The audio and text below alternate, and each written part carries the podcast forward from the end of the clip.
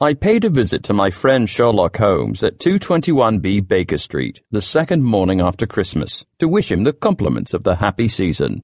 He was lounging upon the sofa with a pipe in hand and a pile of morning papers upon the floor. Beside the couch was a wooden chair.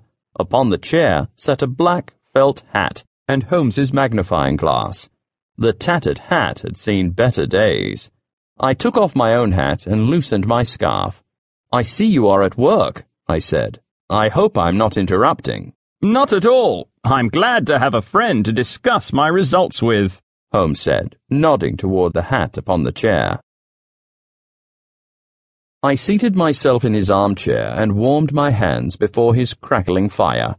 I suppose, as homely as it looks, the old hat has some deadly story linked to it, a clue that will guide you in the solution of some mystery and the punishment of some crime. No, no, no crime, said Sherlock Holmes, laughing. Only one of those bizarre little incidents that will happen when you have four million human beings living within a few square miles of each other. Indeed, the last three cases I've added to my notes have been entirely free of any legal crime. Precisely. Do you know Peterson, the city commissionaire? Yes. It is to him that this trophy belongs. It is his hat? No, no, he found it. Its owner is unknown. The hat has become part of a riddle to be solved. It arrived on Christmas morning, along with a good fat goose, which is roasting at this moment in front of Peterson's fire. The facts are these. About four o'clock on Christmas morning, Peterson, who, as you know, is a very honest fellow, was returning from some small party and was making his way home down Tottenham Court Road. In front of him, he saw a tall man walking with a slight stagger and carrying a white goose slung over his shoulder. As he reached the corner of Goodge Street, a fight broke out between the tall stranger and a little band of hooligans. Holmes paced back and forth as he continued the story.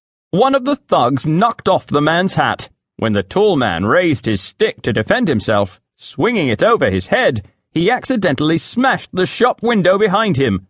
Peterson had rushed forward to protect the stranger from the lads, but the man, shocked at having broken the window and seeing an official looking person in uniform rushing towards him, dropped his goose and vanished into the night.